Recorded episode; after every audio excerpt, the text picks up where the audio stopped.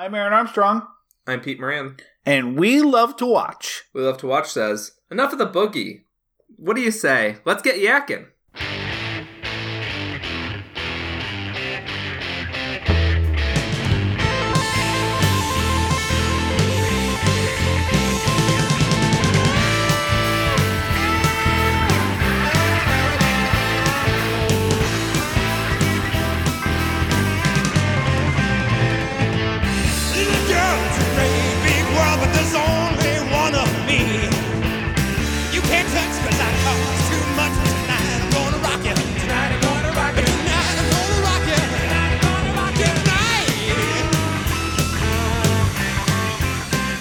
Is that even in the movie? He says, enough of the yakking. What do you say? Let's boogie. I appreciate it's like your... the famous line from the movie. That's the most famous line from This Is Spinal Tap. I didn't say it was the most famous. I said it's a famous. I do think that you have a new game that you're playing with if you can pick the most esoteric reference on the intros. Yeah. It used to be, can I come up with something dirty? Yeah. And that was kind of the point, because we love to watch. We're supposed to be filthy little voyeurs. It's a little seedy. Yeah. Seedy little creeps. One of the original logo ideas I had was a set of blinds with our eyes poking out of it, like Blue Velvet. Yeah. But of course, the set of the eyes is just like the one eye of a dick. Yeah, the one eye. Make it really seedy. The one-eyed purple Peter Eater. What? Well, hold on. Peter's already a euphemism for penis. I think we can rework this a little bit. Yeah, a Peter Eater. One-eyed purple Peter. Yeah. End of question. Peter. Well, we love to watch, I guess. We're a movie podcast. I'm going to pick a theme with more confidence. We've been doing it for like 5 years. I was a little lacked the enthusiasm to say the name after that digression. But I'm going with it. Yeah, where we love to watch our movie podcast, pick a theme, do movies over the course of that month around that theme. We just wrapped up our Spooktober extravaganza that we do for October. So if you're looking for our recap episode, it's either been posted or about to be posted. That'll be in its separate space. We had an amazing Spooktober. Probably. I like to imagine. How many movies did you end up watching? 40 billion. Oh, nice, dude. Nice. So you watched more movies than there is time in the month. Did or you have, that exists. TV setup, like the guy from Jack Nicholson from Witches of Eastwick. I haven't seen that. Maybe I saw it last month. The Merovingian, the architect from Matrix. Yeah, no, I watched 4 billion movies next month. Matrix 4. I watched 40 billion movies or whatever I said. I missed those two. I've never seen The Matrix Revolutions, and I've never seen The Witches of Eastwick. Those are the two. I'll get to them maybe next October. But no, we've left that behind, and as is our tradition, we really are trying to change up a little bit the spooky genre and go with something a little lighter, a little more fun. And, you know, in the past couple years, a lot of times that's meant like kid-friendly stuff, like nostalgia audits, watching. Last year we did that Disney live-action stuff and did stuff like Honey, I Shrunk the Kids and stuff like that. And we had a few different ideas for months this month. And I think it came down to like, what would I really want to rewatch right now? And that landed us on this one, which is Be Our Guest Month, where we are going through the mockumentaries of one Christopher Guest. And we're starting today with This Is Spinal Tap, which is a movie that he wrote and starred in but didn't direct. And then we will be moving on to the obvious next three. This is one where there's not many secrets or surprises. I think people would just be annoyed if we're like, hey, we're going to skip Best in Show for some time down the road, and we're going to do Mascots and The Family Tree instead. No, not really any surprises. We're going to do Waiting for Guffman, Best in Show, and then A Mighty Wind. And it's going to be amazing because all those movies, spoiler alert, Peter, are very funny and very fun to watch. Yeah. We there's actually it's a slightly bigger genre than you might think, because these four movies that we're covering are the ones that are actually beloved and, you know, we're like Comedy Central staples at different times, you know? So, like, people have seen them a lot. Like, I've seen Best in Show a zillion times. I've seen Spinal Tap a half zillion times. But what was I going to say is... Mascots was left out this month, and which I think is an okay movie. It's a movie that's kind of like loathed by some people. I don't exactly know why, because I think it's like pretty charming, just not quite all there. Yeah, it's not as funny, but it's still funny. I just kind of feel like edited scenes that were edited out of the other movies, right? Like jokes a little bit quite there, because that's the thing about all these movies. Not to jump the gun, but that's the thing about all these movies is they famously, because they're improv based, they shoot like over 100 hours of just fucking around with very, very talented improv comedians, and then they whittle it down to something watchable. Yeah. And plots emerge, and, you know, it's like, I've read Christopher Guest and seen some of the special features on Best in Show a while ago, where it's like, it's kind of like the Curb Your Enthusiasm model to some extent, right? Like, you need to hit these beats so that we have a plot to drive.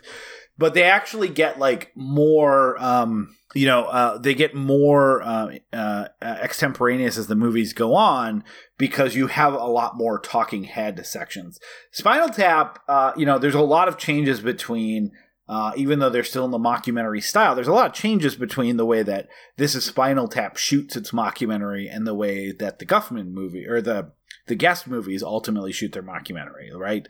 Like, the Guest movies are really the template for the modern Office and Parks and Recreation, where it's like, it's talking heads without a particular, like, point of view director or narrator telling the story, where this movie is much different. You know, Marty DiBergi is a very active part in telling the story and interviewing them and interacting, and so it leads to a different kind of stylistic mockumentary than where we're going to end later. There's a few other things that, watching it back with a kind of the critical lens of like knowing where we're going in the next three movies, that you really realize how different some of the choices that, like, Reiner and the writers of this movie, who are all the performers, made, and the way that Christopher Guest decided to structure his, like, mockumentaries later on.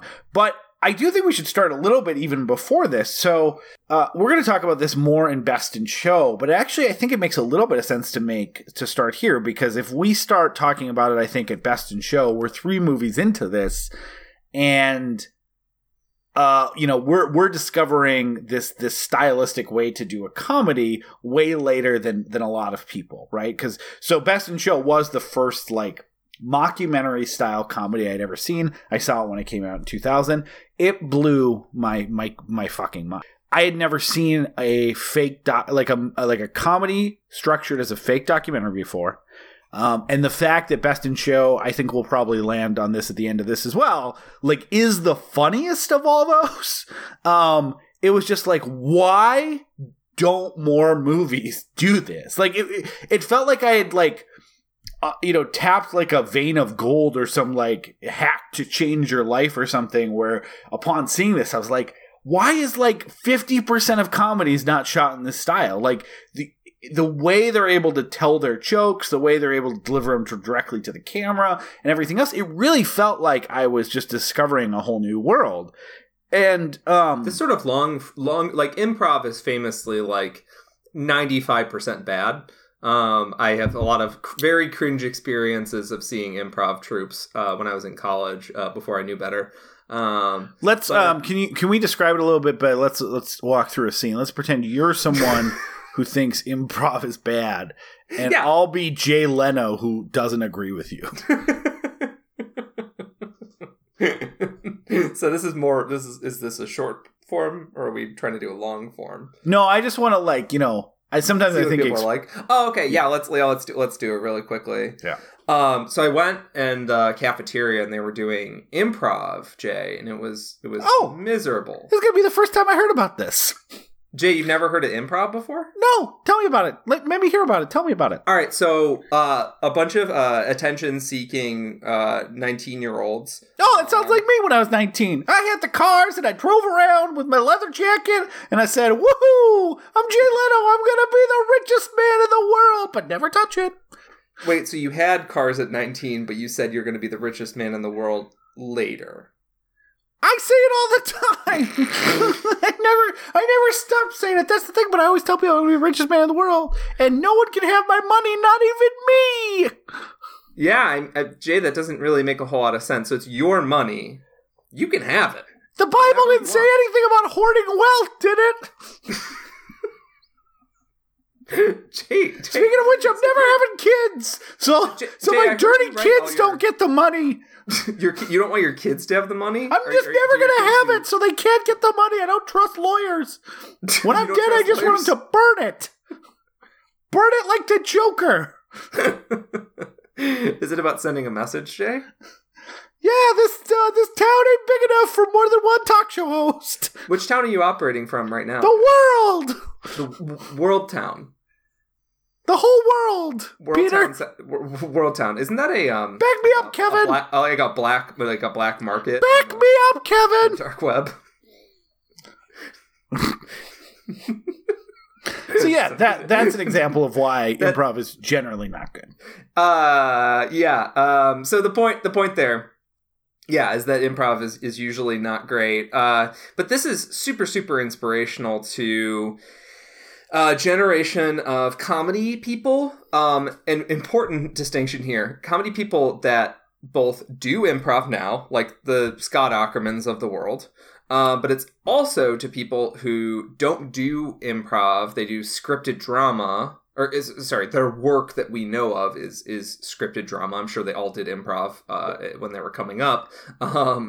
But it has the feel and the vibe and the aesthetic of an improvised sort of live mockumentary scene. So, like, Comedy Bang Bang is obviously, like, long-form improv, a ridiculous character, committing to the character, but trying to stay in the scene, ask actual questions, respond to each other, like, the yes-and principle. Mm. However, like the people who wrote The Office, many of them have cited like, oh yeah, this Spinal Tap Christopher Guest era is like super influential, and you can feel that sort of mockumentary style in both the original Ricky Gervais show, but even more so, I think, in the American Office, which was has far more of an improvised feel, even though both shows were scripted.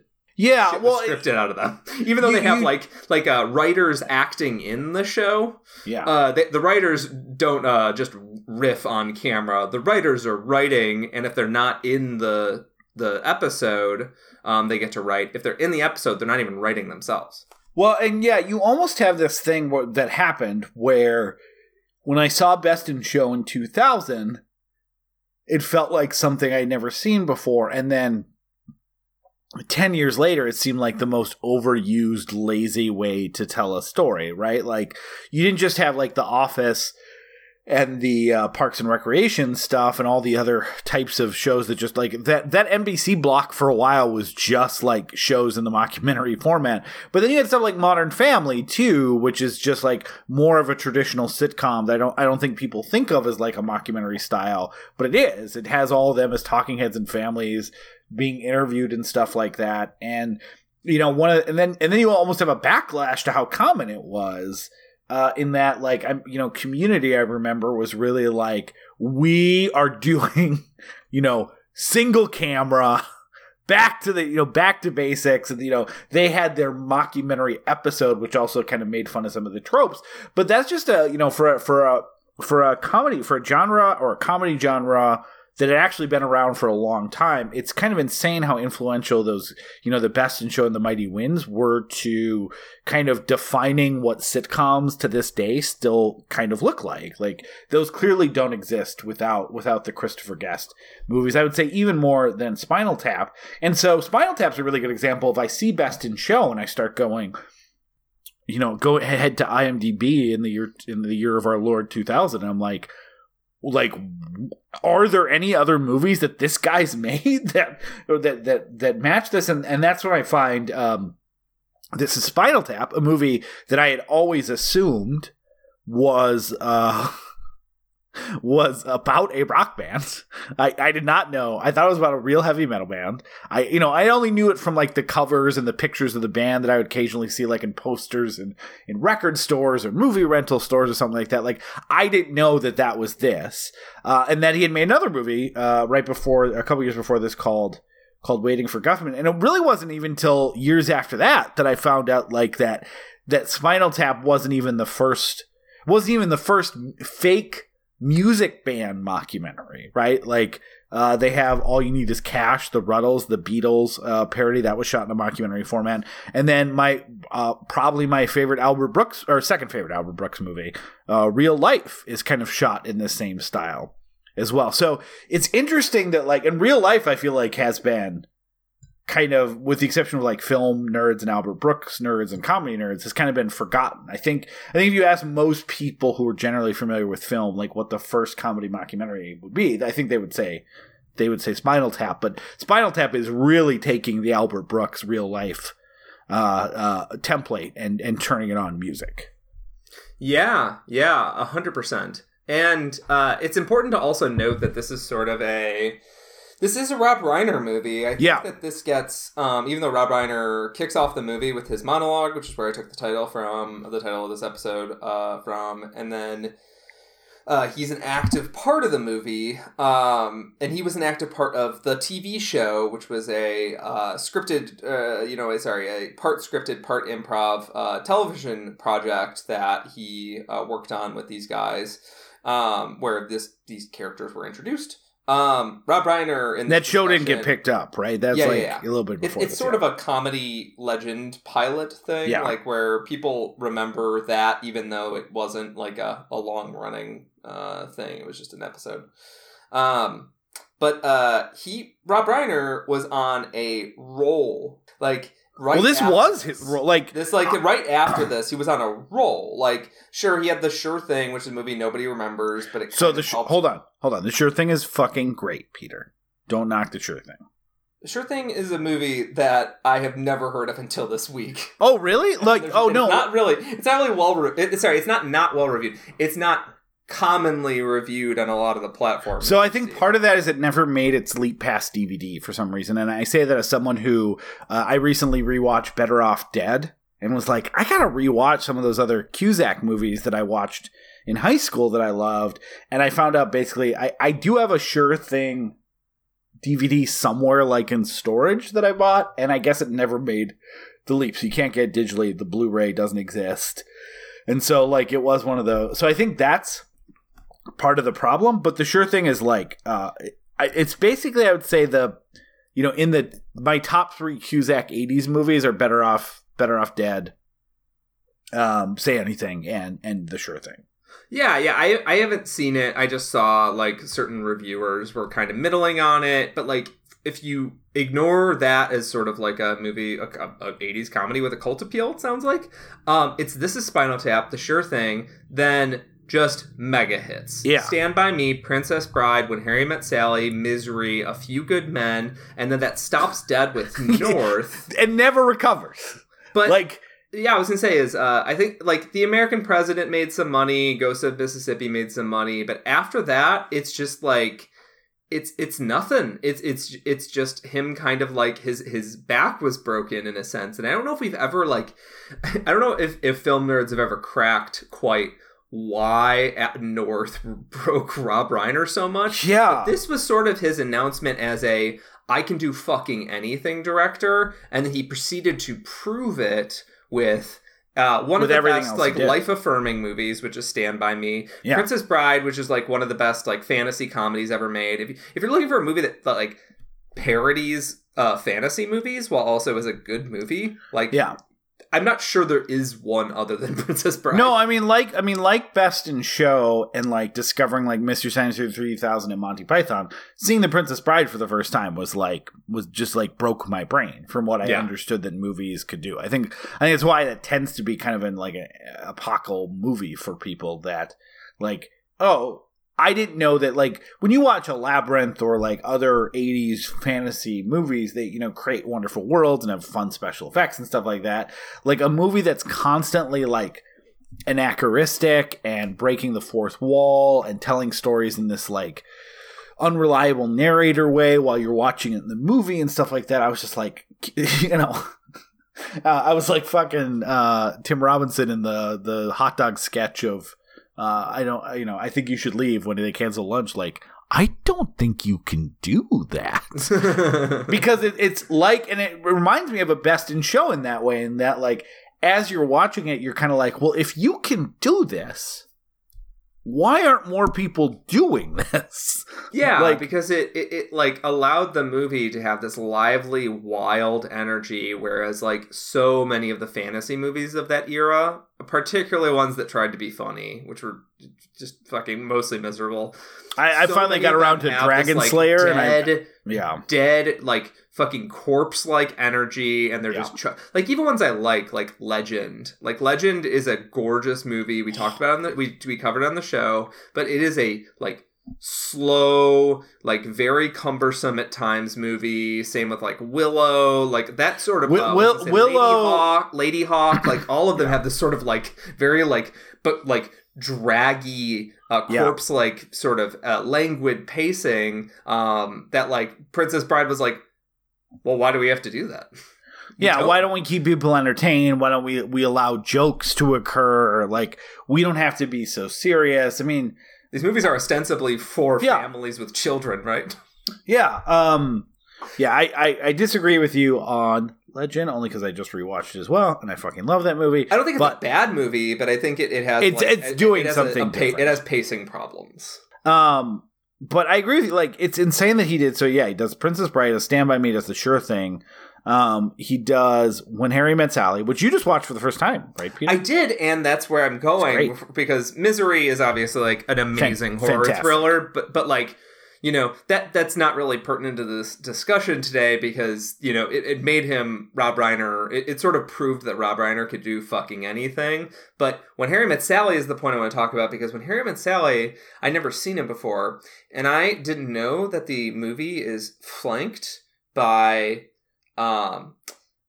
with no explanation, couples speaking to the camera, telling their meet cute story, telling their story of how they met. And then the movie obviously ends with Billy Crystal and Meg Ryan telling their meet cute, because at the end, you know, everything worked out. And that's sort of like speaking to the camera in a sort of documentary fashion as a way to like intercut and kind of push your movie forward thematically is something that feels like that was him getting experimental in the way he did with This Is Spinal Tap and certainly with Princess.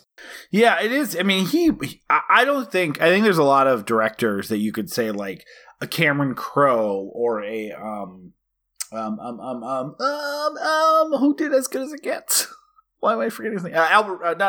James L. Brooks, who like hit a wall somewhere creatively and then like never made another good movie. But even Cameron Crowe, like I'm pretty middling on singles, even post his Almost Famous work.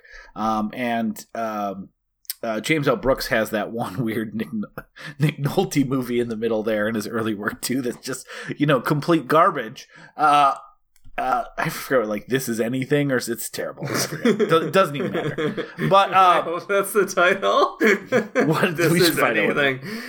This is anything. Is this anything? Is this something? Is this something? Do I have something going on? It is something like that. Like, but you know, that had kind of those like almost like warning signs that something.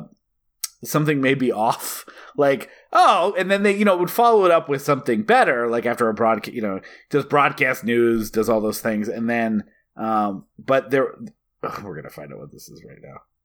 I'll do anything. I'm pretty close. I'll do anything. Yeah, I mean, that is one of the like that's a fake. That reminds me of like Californication, where they make that movie where he's like, and then. God Hates Us All was turned into the movie Crazy Little Thing Called Love. And like, I'll do anything. Rob Reiner, by the way, has a movie you've never heard of that sounds exactly like that too, called like So It Goes. that came out in 2015, I guess.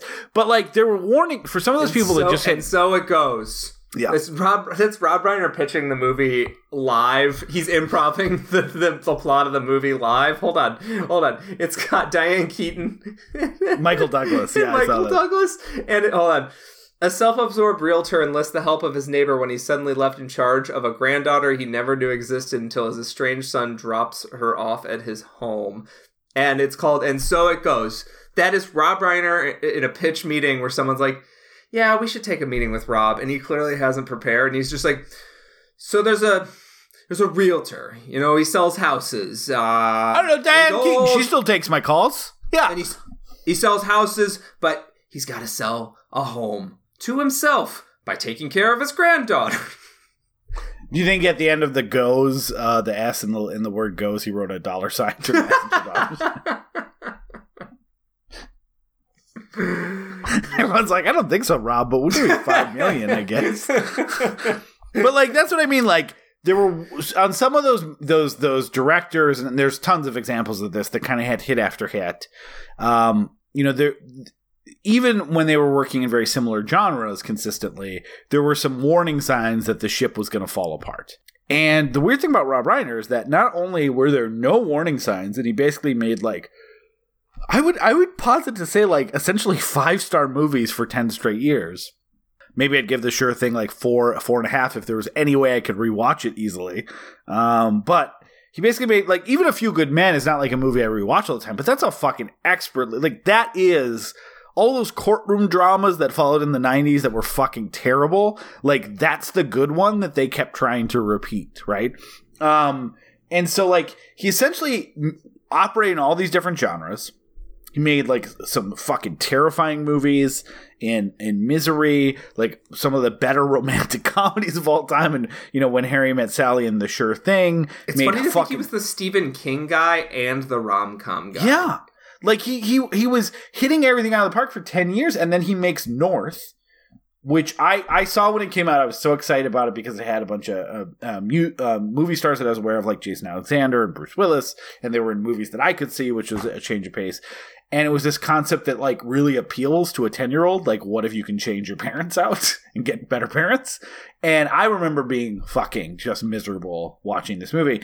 It's a movie that became super famous for the Roger Ebert opening line of the review where he's like, I hated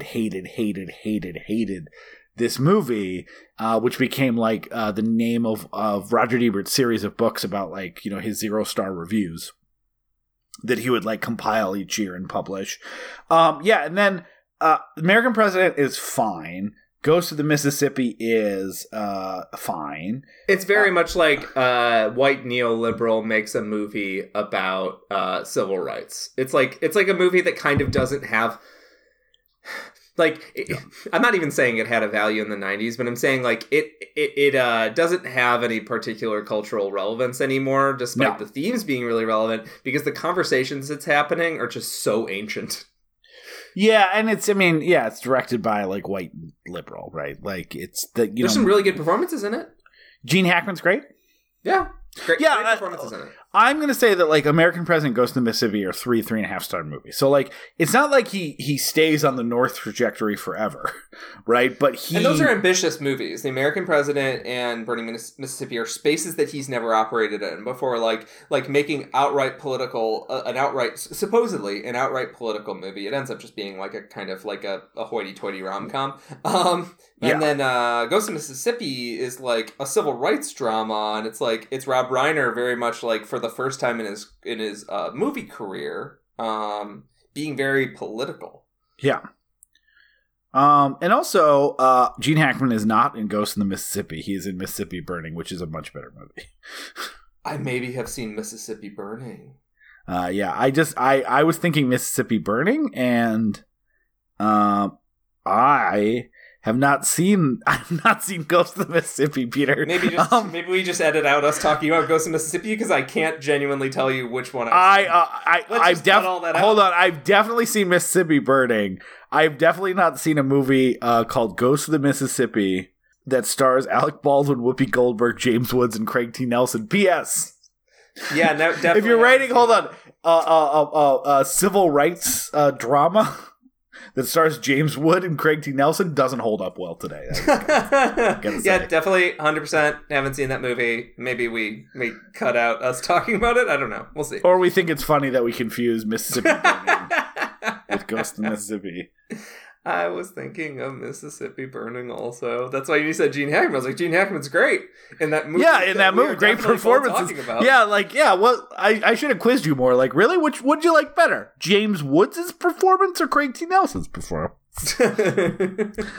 So he does The American President, which is somewhat of a rebound in that it's an okay 3.5-star movie that is more famous for inspiring a very popular television show. Not inspiring, but like, because the same guy wrote it. The same guy being someone. Why am I forgetting his name? I think because I purposely tried to block Aaron Sorkin. He has my own name, and I've tried to block it out of my head because he's so bad. But yeah, Aaron Sorkin wrote The American President, which obviously then he essentially kind of quasi-adapted into The West Wing. Ghost of Mississippi, which I've not seen, which is apparently terrible. Story of Us, which I have seen, which is so fucking bad. That is a movie that I think only was mildly successful because it was Bruce Willis's next movie that came out right after Sixth Sense, where people were in Willis fever. It's terrible. I have not seen Alex and Emma, Rumor Has It, or The Bucket List. I remember The Bucket List being a movie that was extremely successful that every critic hated. Rumor Has It was... It's an easy pitch, right? Jack Nicholson and Morgan Freeman fuck around and do fun things for a while, but it turns out that does not make a good movie. Yeah, but he almost transitions to like the kind of like 3-star late 90s, early 2000 like forgettable movies that in no way match the type of movies that he had made before that. And like nothing is rising. Like at best, you're getting a 3-star movie with some good performances. You're not getting like these masterpieces. And then you like after The Bucket List, which again, very successful movie, you just go into movies that like if you say you've heard of it or watched it, you're lying or you did a podcast about the works of Rob Reiner. Because after The Bucket List, he's done like as many movies as he did between Spinal Tap and North. And Peter, I've never heard of any of these. I've never heard of Flipped. Which I'm looking at this list also. I've never seen The Magic of Belle Isle at a time when Robert Reiner could sell some movies. Never heard of that. And So It Goes, we already made our jokes about. I've never heard of Being Charlie. I've never heard of they made a movie about LBJ directed by Rob Reiner. Never heard of that. That sounds like that. Woody Harrelson plays LBJ. Never. Yeah, that sounds like a nice 3-star movie. Yeah, never heard of it. And then Shock and Awe, starring once again Woody Harrelson became his late career muse. Oh my God! Look, I need you to look at the poster of Shock and Awe. This came out 2 years after Trump was elected, and tell me this is probably the worst movie you'd ever watch in your entire life. Oh my God, Rob Reiner, whoever does your marketing, fire them. First of all, matters. He put himself. Yeah, I know. Over the White House 2 years after Trump, he put himself second build. So it goes Woody Harrelson, Rob Reiner, James Marsden, which Rob Reiner, you can be above James Marsden. I question whether you should be above Tommy Lee Jones. Yeah, Mila Jovovich is in it. We love to watch Not Favorite. I think that what happened, Rob? Like I really don't think there is a career that is hit like critically, audience, like it's basically classic after classic, the kind of movie that like you line up to show friends or children or whatever else, and then he just literally was like, what if, because you guys made fun of my movie North, I never make another good movie again. And that's like, I guess Rob Reiner, the best thing to say about him, he's stubborn. Like the warmest feelings I have for him over the last 25 years or 30, is that 30 years? That's a long time, whatever that is his guest spot as Jessica's dad on the New Girl. Yeah, because that was like reminding us that he is like a very gifted little comic performer, and especially when he's not writing his own material. Clearly, but I mean, there's not that much of... I mean, the guy gave us, like, again, 6 or 7 of the best movies of all time in their genres. I'm not trying to judge him too harshly for then, oh, you only gave us 7 of the best movies of all time? Like, But it is weird, like, how fast and consistent the quality dip happened as he made 20 more movies. And I'd love to hear, like, some sort of, like, fucking serial podcast about, like, trying to piece together what happened. Because there's got to be something that, like, you don't go from just making, like, a producer that switched, something that happened in his personal life, or, like how do you go from doing fucking Spinal Tap to Alex and Emma? Yeah, I think we've both covered why, this movie is definitely something that has stayed in the, like, it stayed in the public consciousness and was a bigger hit. I guess a bigger hit on video. It actually wasn't that big of a hit on in theaters because everyone assumed, like me, because the thing they were parodying, kind of like middling heavy metal bands were like everywhere, right? Like that kind of stayed that way for the 80s, that actually like most people assumed. And because it's so like subtle in the way that it like slowly starts sending it up. The opening song, the interviews on the street, like if I had watched this and not known that it was a mockumentary, it may have taken me a little bit to figure out something might be off. And apparently, you know, that was the reaction to people at the time too. And it wasn't until later on, as like bands really started embracing it and became a shorthand, and then, you know, came out on video and stuff like that, that it really kind of found a, you know, at this point, this saying that This Is Spinal Tap has a cult following just seems off. But, you know, at the time it was a movie that did not that great in theaters, found its audience on video, and it helped that its audience also just ended up being tons of famous people who watched it and had a lot of self-recognition. And some bands, you know, found, you know, The Edge, U2's guitarist famously said that, like, he didn't watch this movie and laughed. Like, he watched it and cried. And, you know, and like the guy from Judas Priest who helped inspire specifically what Spinal Tap would be like, Rob Reiner went to some Judas Priest concerts to kind of get a sense of like, what's a mediocre heavy metal band that I can take things from? He was very like, honest, like he was watching himself on stage, and other heavy metal bands were like assumed that they had literally followed them around and made a movie out of their life because what they were parodying. So this movie, especially in the 80s, had a lot of people who, I think, rock stars like Bruce Springsteen and some other people who would talk about this as like thought it was the height of hilarity, like thought it was funny. And then you had a subset of them. It's a tour bus classic, right? Yeah, and then you had a subset of them too that were like legitimately like who's the Dave Mustaine was a really good example of someone who was like a huge booster, showed it to everyone, and was like oh yeah, this is the Misfits, this is what it's like being with you know, early era Metallica and stuff like that. Oh yeah, Glenn Danzig also was like, oh sorry, Danzig said that. Yeah, Glenn Danzig. Yeah, and it's a movie that also almost didn't happen, but was allowed to happen because of Rob Reiner and his connection to Norman Lear. So yep. They pitched this all around. Nobody wanted to bite it, and it is like we were talking about at the beginning of this episode, like. The concept of a mockumentary is so basic now as to possibly overpower single-camera sitcoms, depending on what era you're watching. But at the time, this was a very experimental concept. It was also very hard to pitch because they were like, okay, bring us a script. And they're like, well, it's an unscripted movie. And they're like, well, what are we paying you money for? Yeah, so they spent $60,000 and like did a few of the scenes that are in the movie. Yeah, right? They did like it's essentially like a proof of concept, right? Like here's what's gonna, which you know sometimes happens with like animation houses and stuff, but like the idea of a mockumentary comedy movie needing to prove that is a little crazy. I think that nowadays they'd probably just come up with like the bones. Probably get like a 5-season deal on ABC. Yes, Wednesday night. Yes. But yeah, why did he have a connection to Norman Lear though?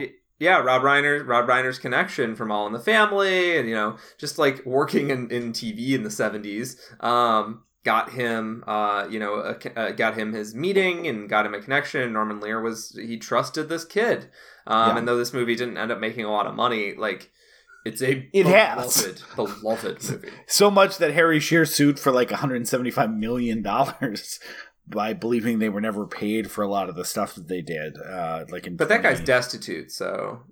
Yeah, how would Harry Shearer have money? I'm sure some studio screwed someone, so it's... In his defense, they claimed that they made... something along the lines of, they each made $185 total for the music in the movie. Yeah. Which, or each, I don't remember, regardless, like a paltry sum each for the music in the movie, despite the studio just pushing the music around. Yeah, I played it on Guitar Hero 2, I think. Tonight We're Gonna Rock You is on one of those early Guitar Hero songs. Yeah, that sounds right. They sued in 2015 basically to get their royalties reinstated and get paid back for money that they were supposed to get for this movie. And honestly, totally. Hollywood accounting is fucked up. And, totally fucked up. Harry Shearer having zillions of Simpsons dollars ready to throw around and being like, I'm going to hire a great entertainment lawyer, a great copyright lawyer, and we're going to go through the paper trail. What is it? 15 plus 30 years later. It's pretty good. But yeah, so this movie, and it was, you had already mentioned Michael McKean and Christopher Guest that kind of created these characters for their pilot, the TV show, and we're kind of workshopping them. So it is a movie where, it feels extremely collaborative, where you have Guest and McKean writing most of the songs. The whole movie is kind of written by all four of the main players of this, and, you just end up with something really special. Even when you do go look on movies that are mockumentaries, this genre ended up flourishing in the television realm. But there's still not that many movies that really embrace this formula. And that's why This Is Spinal Tap, when it kind of gained its cult following, became what for a lot of people was kind of the progenitor of this type of comedy. And then even then, it's 14 years later till Guest ends up making another one of these with Waiting for Guffman. So we'll talk about all that next week, and Guest's first movie that he tried to make with the big picture, which was not a mockumentary, but something that he almost in some ways retreated from trying to make a Hollywood movie and kind of went back to almost do a revitalization of what he'd done before. And then that really leads to A Mighty Wind, which is a perfect bookend for this episode, because A Mighty Wind is the Spinal Tap people doing a different band in a different type of movie. And one of the things I always loved, hearing, on Spinal Tap tours after A Mighty Wind, you know who opened for him, right? Yeah, the Folksmen or whatever. Folksmen, yeah, which is great. Yeah. So it's great because people aren't there because they're metalheads or glam metalheads or whatever. We'll talk about the genres later. They're there because they want these particular funny sets of songs, and Christopher Guest knows that these the sort of particular group of entertainers is very much connected. Yeah, so this is going to be a really fun month, I think, and it also has these wonderful bookends of A Mighty Wind and Spinal Tap. But with that, Peter, are you ready to get in a little deeper and talk about This Is Spinal Tap? Yeah, let's do it.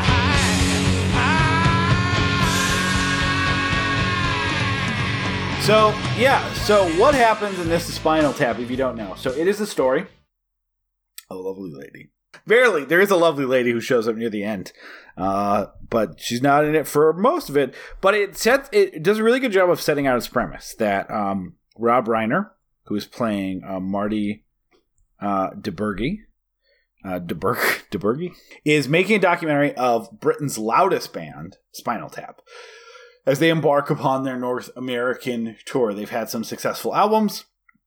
They have a new album coming out, and he's going to follow them around as they kind of release this album called Smell the Glove. So it starts with like a bunch of interviewees at a rock concert about how much they love Spinal Tap. It starts with Michael McKean, Christopher Guest, Harry Shearer are playing the three band members. Harry Shearer plays Derek Smalls, who's kind of the bass player. Christopher Guest plays Nigel Tufnell, who is the lead lead guitarist and writes a lot of the songs, with Michael McKean, who's playing David St. Hubbins, who is the rhythm guitarist and singer.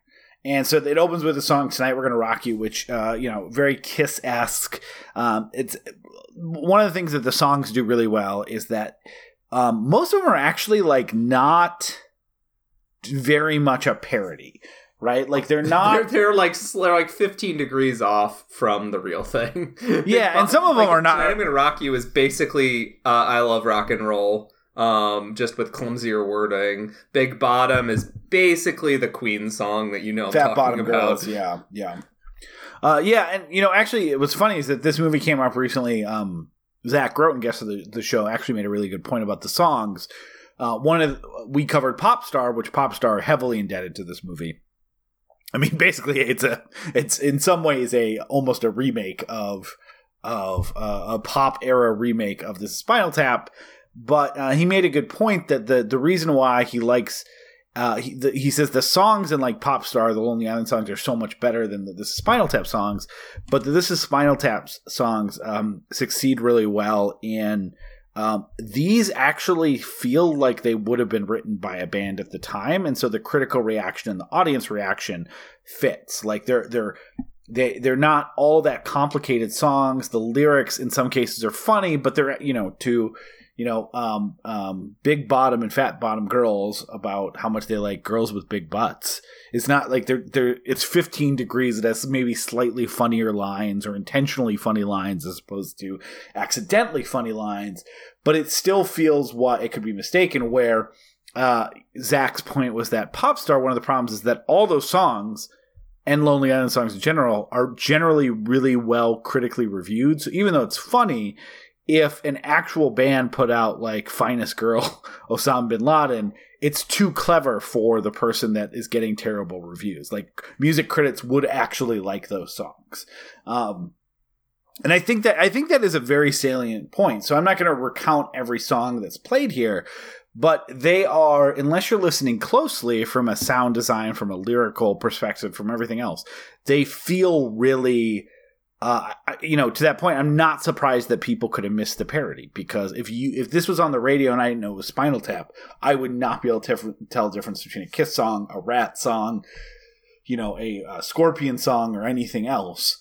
It would only be if I was listening closely that I may start noticing that there's a couple lines that feel a little bit too clever for the type of band that I'm listening to. But yeah, tonight we're gonna rock you and rock you like a hurricane. Like feel of a piece from an aesthetic standpoint. But anyways, so at first you think you're seeing this successful band. You see a album release party with the head of the label and stuff like that, and there starts to be a little bit of warning signs that they're hung up on this album cover. That it's the album's called "Smell the Glove." That there's this woman tied up, being forced to smell a glove, and there's concern that it may be a sexist look. And of course, these people are oblivious. Christopher Guest character is like, "What's wrong with being sexy?" And I want to get back to that. I don't need to spend too much time on that. But they, as Rob Reiner starts interviewing them and asking them questions about their history and how they started out as like a monkeys ripoff or even something more like psychedelic. And they've had a problem with drummers that keep dying unexpectedly, which is a very funny joke. They keep going through the end. But you start to realize that all of their two spontaneous combustions, choking on vomit, like they keep losing drummers. But you start to realize that all of their albums have been kind of critically panned, right? They have a very funny joke about their album Shark Sandwich just getting a review called Shit Sandwich, which feels very proto-Pitchfork. Like, Pitchfork basically did start writing album reviews for stuff they hated like that. But of course, the band members are like, where did they print that? That's not a real review. But you get the sense that, again, they're really critically disliked. Even Marty at the beginning calls them the loudest. They're known for the loudest band, not any actually like quality signifier. So they start going on all these tours. And at first, like, you know, it's... They have all these performances that go slightly wrong and then aggressively more wrong. So the first one is just, you know, Christopher Guest falling on his back and not being able to get up. And, it shows that they're a little older than they're trying to portray. By the end of the movie, like, they have whole sets in the Stonehenge sequence that just don't go right, or people getting locked into their sets. Meanwhile, you have, like, as they go through, tour stops are getting canceled. The label doesn't want to release the album. When they finally do, it's a black label that no one shows up for at their signing. People aren't showing up for the concerts. And even the radio, when they hear at one point, is kind of mocking them for, like, they play an old song of theirs by the Talismans, right? That's the name of their old band, Talismans? Oh, man, there's yeah, they have a few band names. Hold on. Yeah, they have a few incarnations. But anyway, because they became different bands over the years as they as popular styles. They weren't known as Spinal Tap when they were a British invasion band. Yeah. Like, I think one is like, they have that whole Strawberry Alarm Clock face too. The Thamesmen, not the Talismans. Oh, sorry, the Thamesmen, yeah. Thamesmen. They have accents. It's hard. After they were called the Originals, but then there was another band called the Originals, so they named themselves the New Originals. But anyway, so like there's just a series of, again, like, people not showing up for concerts, things getting canceled, people not showing up for signing, the album not selling, nothing getting any radio airplay, and like the band is still going on this tour that just is aggressively not being, visited. They still end up showing these shots of these gigs that people are attending, but they're going worse and worse. And you have a couple things happen near the end of the movie. One, David St. Hubbins, Michael McKean's character, is like, finally, this has been such a disaster of a tour. His wife comes on in like kind of a Yoko type situation. Nigel Tufnell, she starts getting more invested in how the band's doing and has a lot of suggestions, which makes the manager upset and makes Nigel feel like, hey, I'm supposed to be your creative partner and she's supposed to be your, romantic partner. And so it all kind of ends by the time that they end up, they get booked at like a Navy Hall dance that goes on at, that 2100 hours. And as they're trying to play their song Sex Farm for not a captive audience, the walkie-talkies go over the loudspeaker, and Nigel literally is just like, this is like, I cannot imagine a lower bottom. Leaves the band. The rest of the band, who keeps going on tour, also recognizes that we can't play most of our songs anymore because Nigel either wrote them or co-wrote them, which causes Harry Shearer to like keep trying to pitch this one-man show, or this, in a very like George Harrison Ringo type situation, except not talented. He's been working on his one-man jazz odyssey that he keeps recommending that people they should do instead, and that really the nature of that is they are at a state fair where no one shows up, and they're booked underneath Puppet Show. So Puppet Show and Spinal Tap, and there's like 20 people in the amphitheater seeing them. But around that time, after all these terrible things have happened, Nigel comes back, so he spoke to their manager, and they have a Sex Farm is like number one in Japan. Do you want to get the band back together?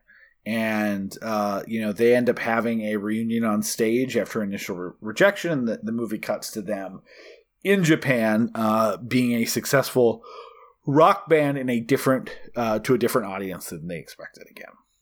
Yeah, that's a good recap. So it is like a fairly plotless movie. The character of Janine was added as a band member's girlfriend after producers were anxious about them being like, well, you're just shooting tons of you fucking around with your comedian friends. Yeah. They wanted something that could potentially cause conflict and drive the plot more specifically. I think while I have problems with the Janine plot as a thing, it is a good instinct. Like, that's a good producer note to be like, you need to build some sort of climactic energy, because if this is just a series of performances, it's not really like a movie. It's I guess that makes it a little bit closer to like a concert documentary. But the thing is that like the best concert documentaries are either this is a show.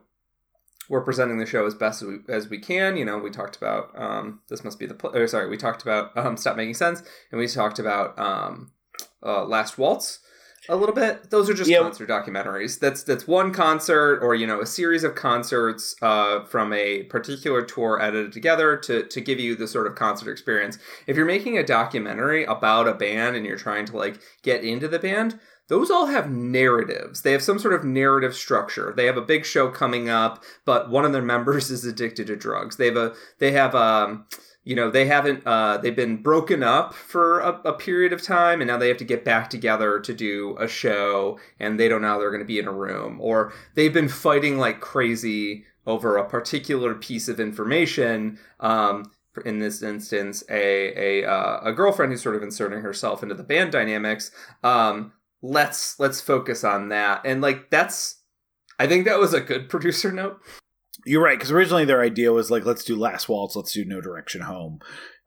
Which has like some funny, like conflict moments of like clearly certain people in the band not being like as thrilled with directions or stuff like that. But what's funny is that like what they were actually waiting for by way of influence, they didn't inspire this, but like this ends up being a lot more like later Eagles documentaries with bands that hate each other, or like even like Rattle and Hum, which is like a documentary of like a band at its worst impulses being like roundly rejected by its public ultimately through that. Oh, yeah. And even though they definitely had a turnaround of redemption, that was really a nadir of the way that the public perceived them because of how like big and full of themselves and stuff like that it was. But obviously like this predates a lot of those like instances that's almost served as like real life Spinal Tap documentaries. So yeah, it is a good producer note to have a wedge or a conflict. I mean, that's how movies work.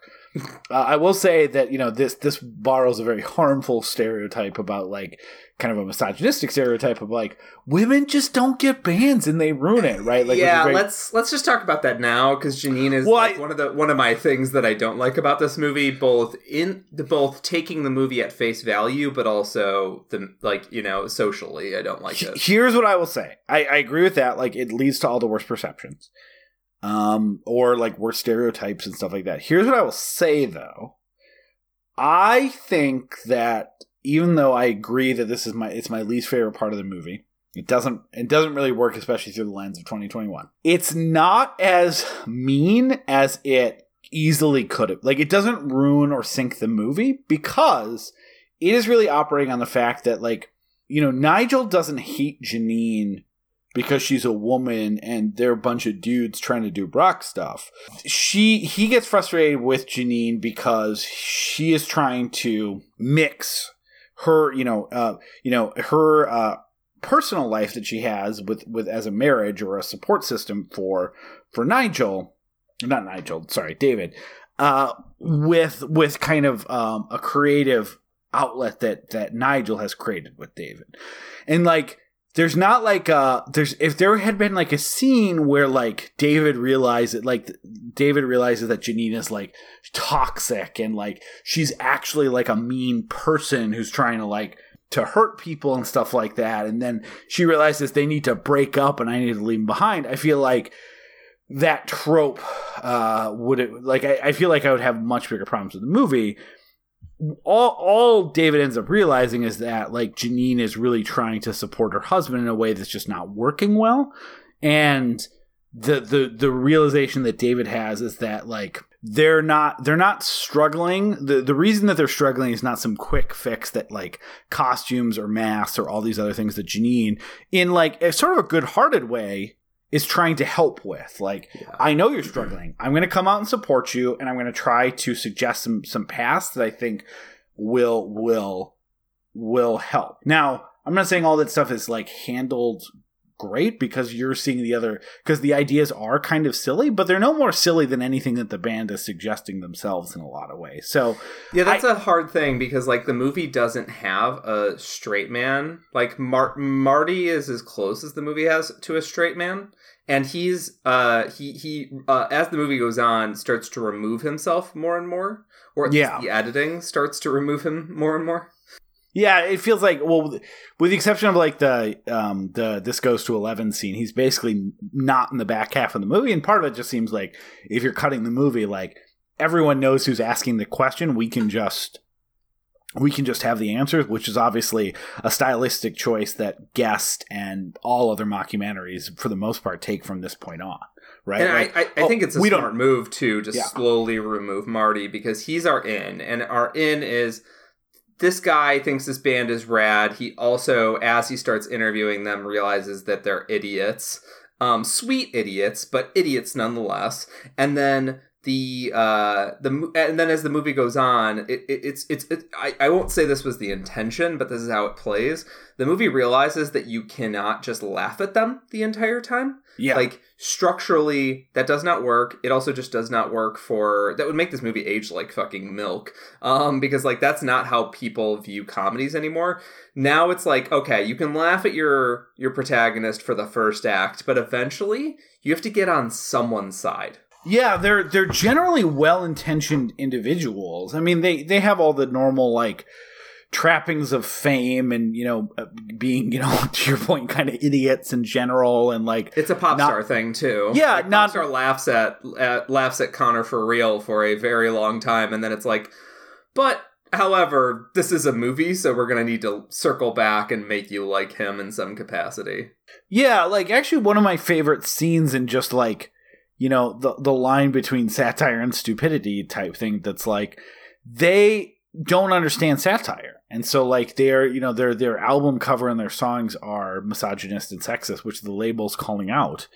But they think that the concept of satire is that you do something sexist and misogynist and then just say you're joking, which just feels like so, like, you know, I hate always having to relate stuff to, like, just what's going on in current era politics, but, like, isn't that, like, alt-right Gamergate online fucking stuff? Is, like, you just say shitty things, and if someone calls you on it, you say you're joking, and, like, yeah. The fact that Spinal Tap, like, legitimately thinks that's what a joke, like, it matches kind of how they just are very stupid.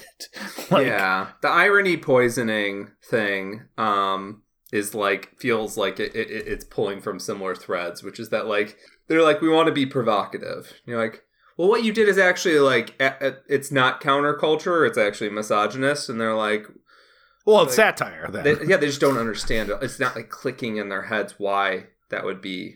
Well, no, we like to freak people out. We like to be sexy. What's wrong with being sexy? No, sexist. But that's the other thing too. Like, for a movie from 1982, like, you know, there's not a lot. There's frustration with the misogyny, and the Janine plot is based on them leaning on a trope of a Yoko ruining a band that has been popularized by pop culture. I would actually say that in the movie, one thing that's really nice is that no one is ever like sexist or misogynist or leans on that trope directly to Janine. As I said, David doesn't realize that Janine's an evil woman or something like that, trying to take over the band. She just has, like, she's well-intentioned as well, and in a way that's ultimately not as helpful as she wanted it to be, or that David hoped it would be. And David's way of fixing the band should not be taking childish snipes at her. His way of redirecting the band is to reconnect with his friends and to enjoy in their successes. Well, and also for a movie about rock stars who put fucking cucumbers down their pants because they want to be sexy, like there isn't like most of them seem like they're in stable relationships. There's not like any scene of them trying to gather groupies or anything like that. Like this movie is actually like for that part of the quote unquote rock star lifestyle, especially what was accepted, not like actually accepted, but culturally accepted in 1982. Like this movie doesn't do any of that. So yeah, the Janine stuff's not so funny, and it's not so funny because it's leaning on tropes that have been very popularized as misogynistic and sexist. But I would say that this movie, my negative reaction to that plot point has more to do with metatextual things outside of this movie more than what's actually presented in this movie.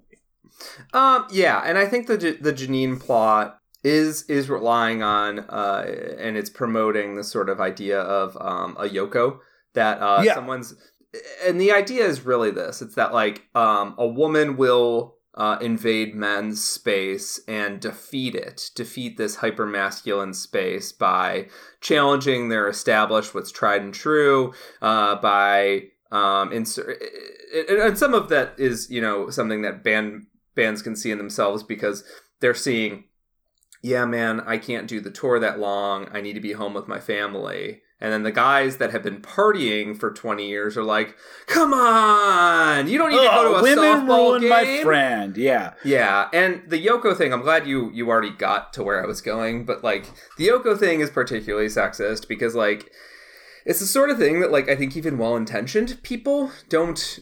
Like, a lot of people know John Lennon was abusive, but, like, I think even well-intentioned people don't know that, like, Yoko didn't, like, necessarily insert herself in all of that. It was that John had grown bored and listless, and his drug abuse had gotten so bad. Yeah. He was, like... He was already not great about showing up to sessions prepared and ready to work, and Paul McCartney was a workhorse... And Ringo and George just, like, fucking wanted to play music. And then John would show up to sessions, like, already high. Or he'd want to throw out a bunch of material that the rest of the band had put a bunch of work into. And then Yoko was just kind of dragged into that because John was controlling and creepy and would drag her along. Whereas which is a little bit here, though, right? Like, because David asks her to come. She agrees. And David wants her to be... trying to use her artistic side to help, to help stem a tour that just keeps getting worse and worse and worse. So, like, that's I do think it is actually more actual Yoko than perception Yoko as it comes to how it's presented in the movie, because she's not uninvited. It's just that she. David as the lead singer and one of the founders of the band is saying, I want you to come do these things. And she is trying to help. It's just that, David really – the issue is more that David didn't – not that there's an evil woman trying to insert herself and take over the band. The issue is that David didn't respect his, ultimately his partners and his work colleagues enough to have the conversation about whether like that made sense for them as a unit. Yeah. And speaking of them as a unit, like I think one of the things about the reason the Janine performance doesn't work is I think the actor, she was kind of set up to fail because all of these guys are essentially working with their old improv people and working with old comedy people. Or people they trusted from like the acting and comedy world, and then she's kind of pulled in, and all of the bits that work with her. There's two bits that work with her because this is just a very funny movie. There's pre-scripted bits, the astrology thing, where the astrology theming, where they almost are like turning the members of the band into like almost like an astrology themed kiss. That's very funny, and them being like. How are we going to have time to turn him into a lion? Yeah. And then her becoming the band manager and hustling around. And then she has an itinerary for them. And you're like, oh, that's awesome. She's taking over the band. And then she shows the itinerary and it's all horoscopes. Well, yeah, because, again, her problem, the reason David brought her in was to fix a problem that even like a professional tour manager in a band that's been, a workhorse for a while can't solve. The fact that no one is coming, no one is interested in hearing their music anymore, and their album became unknown. And I that's we alluded to this earlier One thing that makes this so much different than all the other movies we're going to talk about this month is that all the other movies we're going to talk about this month have a third act centerpiece that really the first two acts are prepping for. Waiting for Guffman has the play, Best in Show has the dog show, and Mighty Wind has the concert. This movie is actually structured in reverse, where the first act is kind of demonstrating them at their high point, and they're you know they're performing songs in concert halls that you as an audience know, that you as an audience member don't quite know is about to start taking a turn. I kind of forgot that how like human and depressing and sad the like back 20 minutes of this movie is. Like it's not that there's not jokes. It's such a bummer, and it's not played as a mean-spirited comedy thing, to your point. Like it's not laughing at them. It's like sitting with these people who are having their livelihoods taken away in a way that they don't know what to do with and can't control. And that's like causing stress. And I imagine one of the reasons why bands connected with this so much, like how much of as a culture, Peter, are we obsessed with this idea of like these bands that were successful and then disappear? Like for all the bands that like stopped having hit albums, but still are able to tour, like a Pixies or, you know, someone like that like hasn't made a really great album in, you know, 20, 25 years, but they have so much cultural cachet that they can still go on tour and play all their hits and stuff like that. Because they put out like three of the best rock albums of all time in a row. Yeah. Yeah. So, I mean so even when they break up and get back together, it's fine. How many bands do you like? Do you like go through and go, yeah, whatever happened to them? And you find like, you know, someone working at an insurance company or stuff like that. And like, you know, these are bands that you saw on MTV and like huge hits. And like, we talk about this with actors sometimes too. Like the thing you and I are never going to know. We're never going to know what it's like to have that level of fame. We're also never going to know what it's like when we're on the cover of magazines and then have to start debating whether we keep doing what we're doing, or go get a job or quit, or like, you know, go get a quote unquote real job or whatever else and quit, because, you know, like there's so much pathos in like that concept of like that scene where they're supposed to be signing their records, right? And literally no one shows up.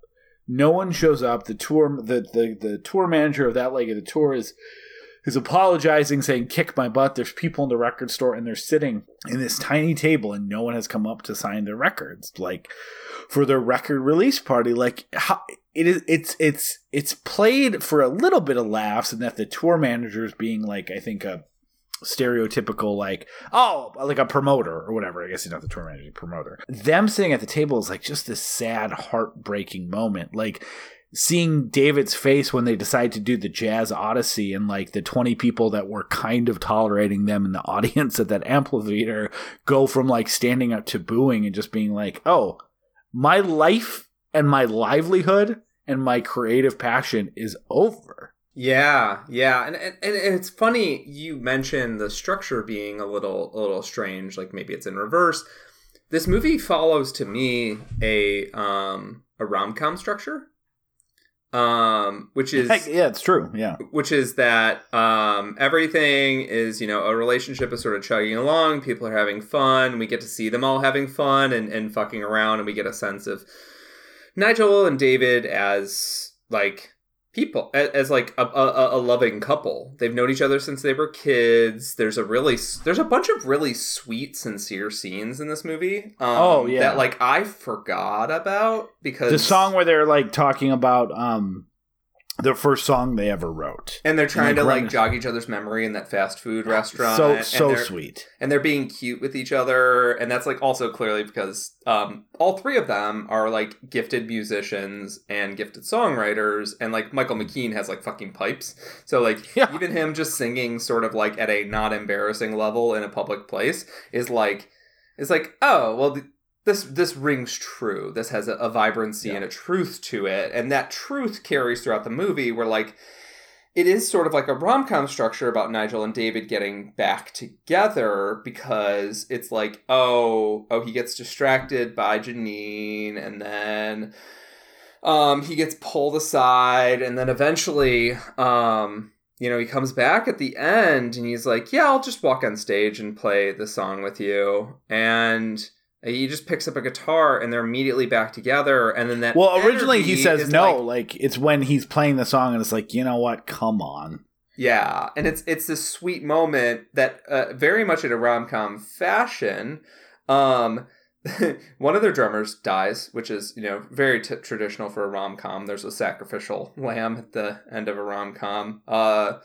The best friend gets sacrificed to the sun god or the moon god usually, and explodes. But then there's a cut to them absolutely like having a blast in Japan. It's just a great, amazing cut of like, it's not that, it's not that they just had one really great moment on stage together and the band continued to dissolve. It's that this really great moment on stage together revitalized their relationship. They remembered what made them special. And then they go to Japan to like relive some of that glory. And just like a real life relationship, it's almost like a very realistic rom-com. Just like a real life relationship. At some point, the band is going to crumble a little bit. They're going to have to chase another musical trend. They're going to have to find a new way to make money. I can't wait for their techno phase. He could definitely just take the Lick My Love Pump song and just keep the I mean, that's basically a Prodigy hook, right? Yeah. Lick my love pump. Lick my love pump. Come lick my pump. You want to lick it.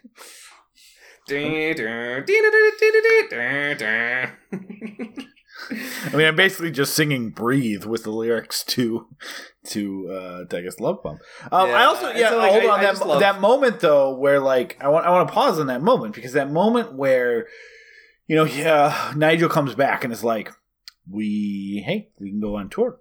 Like, we have a number 1 record. And David is like, are you serious? Like, oh, so now you're here. You've abandoned us. We have a whole new name. We're going to have to write new songs. And now you're here. Everything's fixed. Like, because David, even though he was, I think it's easy to say like him inserting Janine into trying to save the band is what ended it. But, I do think like why I think Janine feels superfluous.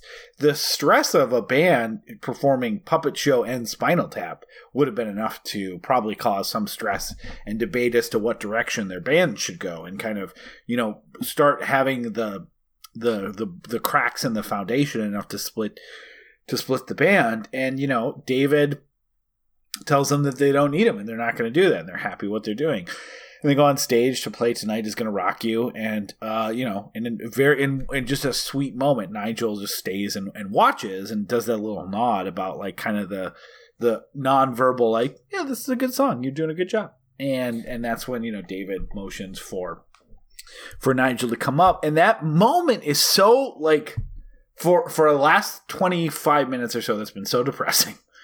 That moment is so like great, and it then goes into them like back into a crowded theater in Japan, where they are back to doing they're using their guitars like dicks and putting their tongues out and pyrotechnics and all that stuff.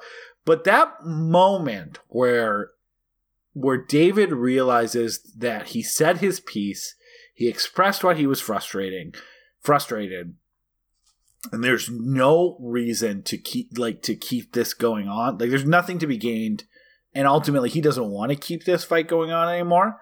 And calls him up on stage is such like a joyous moment. It literally almost got me choked up this time. And I think like it really communicates what it's like to bury the hatchet with someone that you're very close with. Like how intoxicating and energizing that moment when you're fighting with a best friend or a family member or a spouse or a significant other, and you're just like, you know what? Yeah, I'm sorry. Let's like, that is such a good feeling when you bury the hatchet, and this movie's able to capture it in a way that I think most movies actually don't, because It doesn't require verbalization. Like, the way he's able to do that head nod and motion him over just to come on stage, let's just get back to what we were doing. And Nigel has that very sweet smile recognizing that they made it past this hump is actually, I think, more how close relationships work than always needing to like come to sort of like lawyer agreement as to what you've learned from the moment. Yeah, this is a movie that I feel like would be one of my all-time favorites if they actually leaned into that sincerity a little bit and we got a little bit more of the Japan tour, or we got a little bit more before things really fall apart. Because like when this movie decides to be sincere, it's great. Like Christopher Guest was really focused on sincerity in the performances, and that they were he's always been very clear about understanding the characters, even if they are joke machines. Like, who are these people? Yeah, like what makes these people tick and where's their heart. And like he was also famously very into making sure that if a character is playing a song, the song is obviously not being played live. This is not a series of live performances. This is sound dubbed over, ADR'd over, and then they're performing to the song live. And he like went back and shot, they went back and at some point late in production shot insert shots of them actually hitting the chords. Well, he did. They're real musicians. Well, what's actually funny is that, which I guess tells you a lot about Christopher Guest in general, which we'll probably talk about more in future episodes this month. But Christopher Guest was so unhappy with the shots that showed them playing instruments as not really capturing that they were actually playing instruments that he went back personally, shot a bunch of things of him playing the songs and sent him to Rob Reiner to be edited into the movie. And what's amazing about that is... Which is not a bad thing about that is that we're like, going to get into... Yeah. Christopher Guest is definitely a perfectionist, and sometimes perfectionists are not pleasant people. Yeah. What's amazing about that is that like that sense of perfectionism or the obsession over that part of the craft is probably part of the secret sauce on why this became a cult movie and why he was able to sell a trilogy of comedy movies later. Spinal Tap did not sell well, but it became a cult movie. And the reason is largely because of musicians being obsessed with it. And musicians notice if you're faking it or doing it right. Yeah. And it's weird that this one specific detail, he wanted to make sure that like stringing the instruments correctly or strumming the guitars correctly or strumming the bass correctly was right.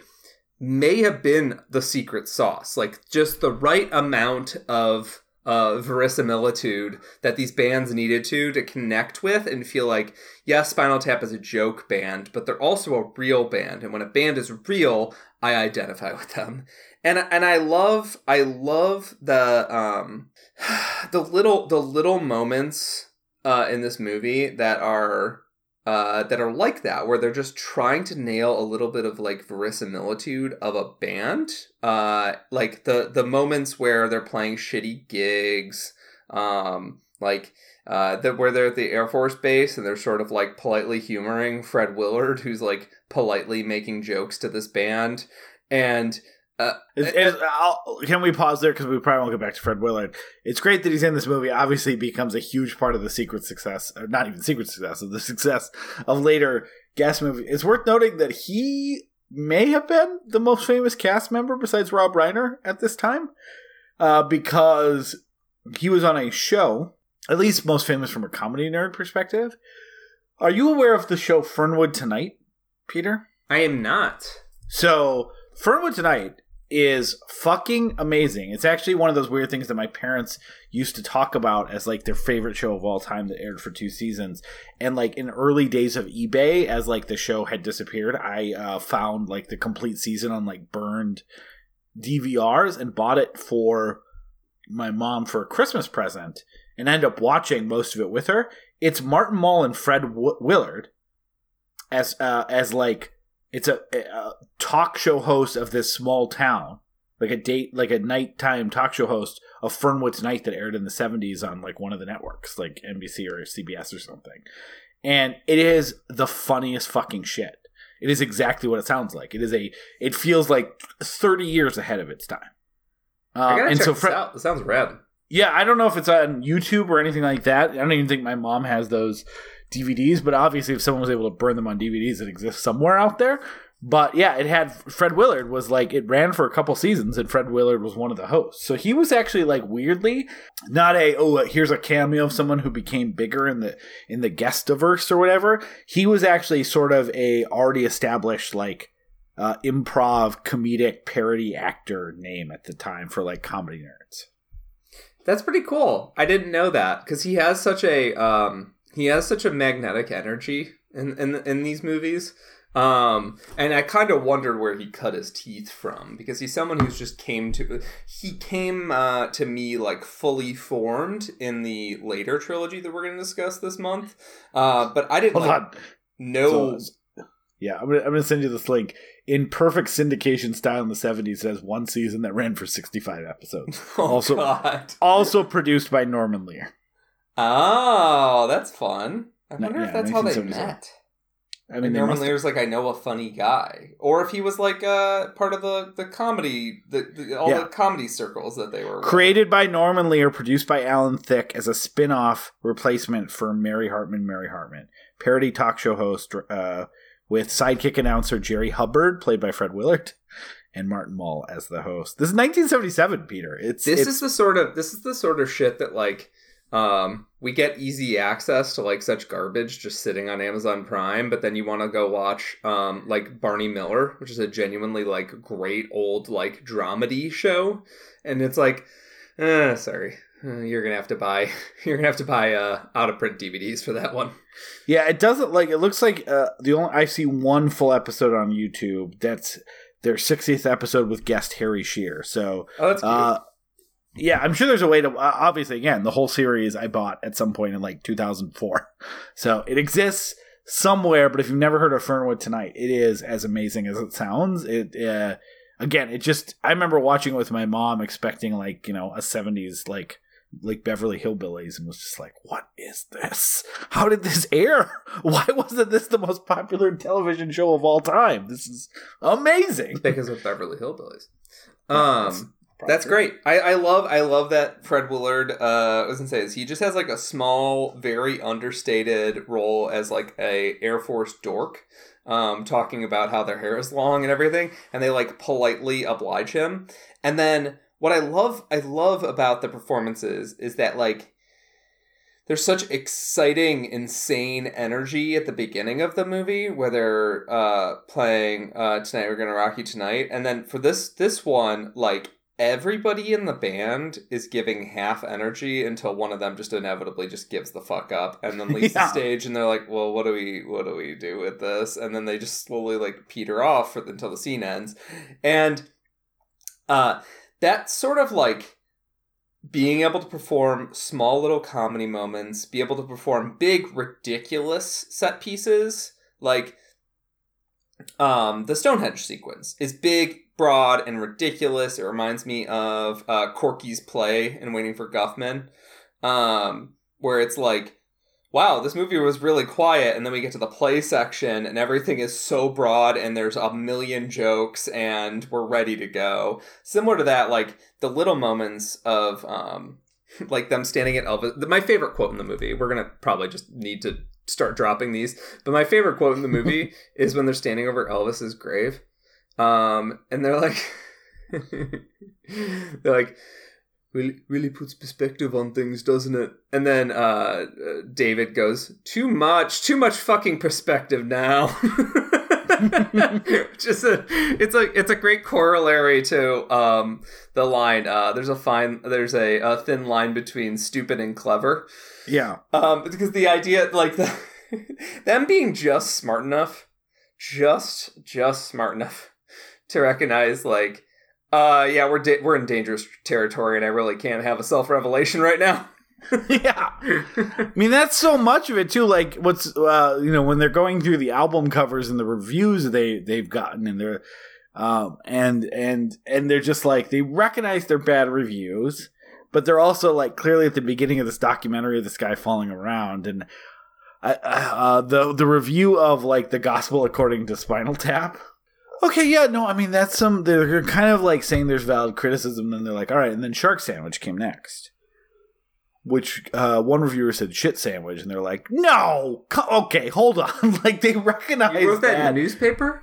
They wrote that in the newspaper. What printed that? Like, they recognize that maybe Marty is being a dick to them because, like, how could that possibly be a review? And they're right. And again, the one of the funny things is, like, you know, what was it, like, the Jet album that Pitchfork just put a sad dog picture up? And oh, it was a monkey pissing in its own mouth. That's what it was, yeah. And, like, they start doing stuff like that. And it was like, yeah, in a weird way, like, those joke reviews that could never be published presages, like, an actual sometimes, I don't know, controversial is not the right word, but, like, eye-rolling form of music criticism. Well, yeah, because who would, presumably that person got paid the same amount of money to write, to quote-unquote write that review, as someone who wrote a thoughtful 1,000-word, kind of maybe 2,000-word in some cases on Pitchfork review.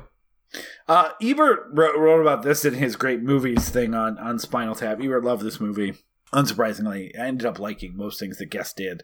I don't know what he thought of for your consideration, but I bet if it looked, he gave it like a, 3 stars. Not as good, but interesting. Move along.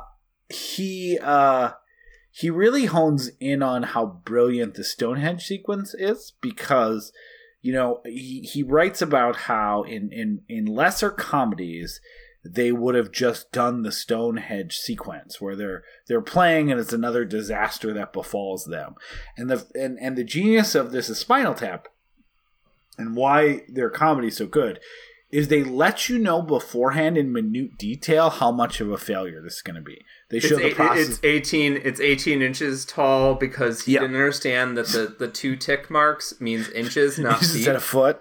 Yeah, so it shows that they need to have Stonehenge as a way to revitalize the band. It shows him drawing out the concept. It shows their manager meeting with the artist who created it and gives them the prop. Also in the middle of that, their manager not deciding to go talk to them and say, hey, we do not have time to do this bit anymore. Yeah. Let's rework this. His manager being like, you told me to get you Stonehenge. I got you Stonehenge. And just making them find out on tour. On stage. So the brilliance there, like Ebert calls out, is that everyone in the audience knows that the Stonehenge is not going to be what they're expected. And he writes about how so much of the reason why this is like a cut above for 1982, or like he's like the reason why this feels so revolutionary is that like most movies he's seen would have relied on the fact that it was a smaller than average Stonehenge size to get the laughs, which would have made laughs. That they've almost like tapped into, pardon the pun, a new way to almost in a way it's almost like.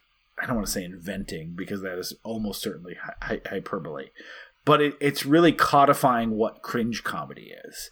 When Michael Scott goes in to talk about racism and you hear him talk to the camera about all the things he's planning to do with his Samuel L. Jackson and Morgan Freeman, like displays, it is going to be a disaster. You're not surprised by it being a disaster. And the fact that you go in knowing how bad it's going to be is actually what makes it so good because you are it's that idea of treating comedy like the thin line between comedy and horror, right? You are watching these people perform this entire Stonehenge song on stage. And in the same way that you're anticipating the shark coming in Jaws, when you start hearing those notes, at some point their big savior of the tour moment, the giant Stonehenge coming down is going to be 18 inches tall. We've seen what it looks like. We've had the manager yell at the person who made it. We know that's going to happen, and that anticipation is what makes us like watch through, half-covered eyes, recognizing that we're about to cringe with whatever happens. And that really is kind of a really genius moment of this movie that really builds off a lot of stuff that like Andy Kaufman and other really like genius comedy minds at the time were doing, because the easier joke is just the Stonehenge is too small, and that would have been funny. But like the way that they really build that around understanding every literal dimension of what they're about to get but not knowing what to do about it besides just going along with it is why it is such a memorable sequence. Yeah, it's a great point, because that is one of the moments of a scripted prop in the movie and a scripted sequence in the movie that, like, we occasionally see this in, you know, supposed improv shows where it's like, we need to have a set piece. This is something that, like, yeah, it's obviously impossible to improv. You can't just have little people in druid outfits ready to go. But, like, it speaks to so much of the ridiculousness and the dysfunction of the band that they have a manager who clearly is either checked out or burnt out, or I can't actually put a pin on the manager, but he's such a fucking funny character. Yeah. He's well, because he has that perfect thing of, like, yelling at the person and then yelling at the band when, like, I love that joke of, like, he recognizes what a huge fuck up this is, but when the band confronts him on it later on, he's like, "You drew 18 inches." He gets defensive in a way that he knows he can get away with because the band is so stupid. Or that he knows that he can get away with it because he is, he's driving the bus. So, like, well, not literally driving the bus, I guess. He's piloting the band's current tour. So, like, he knows at the end of the day, like, he's in charge and that he has some sort of power or levity over them.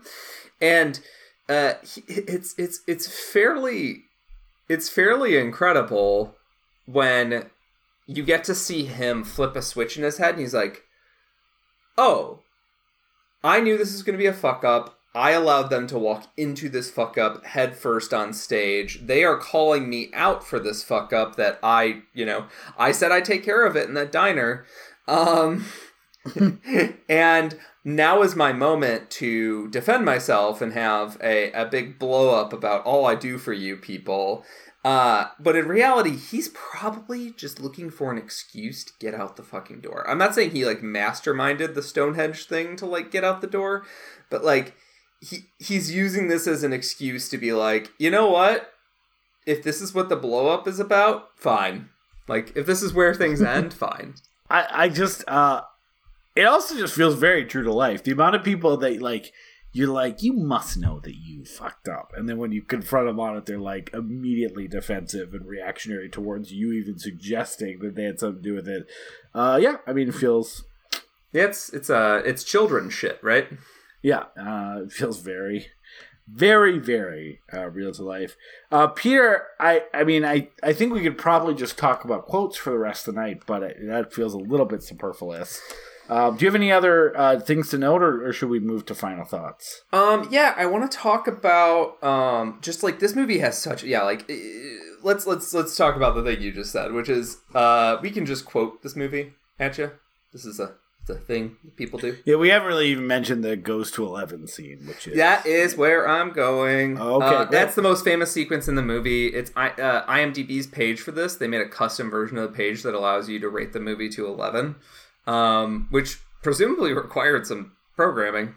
That scene to me is not funny for the visual gag that it goes to 11. Like, oh yeah, they're a rock band and they wanted to, you know, seem hard, but, you know, this doesn't make any fucking sense. It's funny because the director, who is supposed to be sort of, okay, so the director's goal is to be there and to sort of be a fly on the wall, and if he can reveal more by poking and prodding, great. And then to Christopher Guest's character, who's showing off his guitar collection, which, by the way, I think the guitar that he can't look at or touch is way fucking funnier than the 11 as just a gag. Just, yeah. Like, the idea is, like, you don't even point at it. Like, that's such the amount I say, like, in one of those things where, like, where did I get this thing that I sometimes say in my real life? The don't even look at it, don't even make eye contact with it is definitely something that I say about, like, silly things that 100% comes from. Yeah. And the joke is funny not because of the visual gag of the 11. It's funny because Christopher Guest's character runs into a logical wall that the director should not be fucking pressing him on.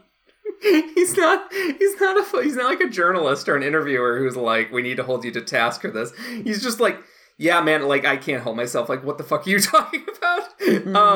That is why it's funny, because this, like, logical wrestling match is just, like, so good. And it reminds me very much of the two left feet thing in Best in Show, where it's not funny that he has two left shoes. Yeah, it's a fun... It's sort of funny. The joke is not necessarily that. The joke is how him and Cookie talk about the two left feet. And he was like, I used to be a bit of a Casanova myself. We'll talk about that when we get to Best in Show. But like, the joke is not that he had two left feet. It's that he thinks that he's like rebounded from this nerdy grave so much that he's like ready to. He's like, yeah, like, well, now I'm a bit of a smooth talker. And, like, the little bit of pathos in there that, like, he's either lying to himself, lying to the audience, or he genuinely believes that he's, like, a cool guy now. Yeah. And the beauty that Cookie still loves him through that scene, like, that's the Christopher Guest charm that, like, yes, it's a visual gag, but the visual gag is linking straight back to character stuff. Very funny character stuff, which is that Christopher Guest's character does not fucking understand that, like, well, yeah, it goes to 10, which is the top, but this one goes to 11. Yeah, it is a joke that is almost impossible to explain. Like, it's something that you either just understand why it's funny. It reminds me, again, not to go back to Ebert. I don't remember if we've ever talked about the show, but one of the things that, like, how obsessively did you read Ebert's website when it was pretty regularly updated, like in the early 2000s?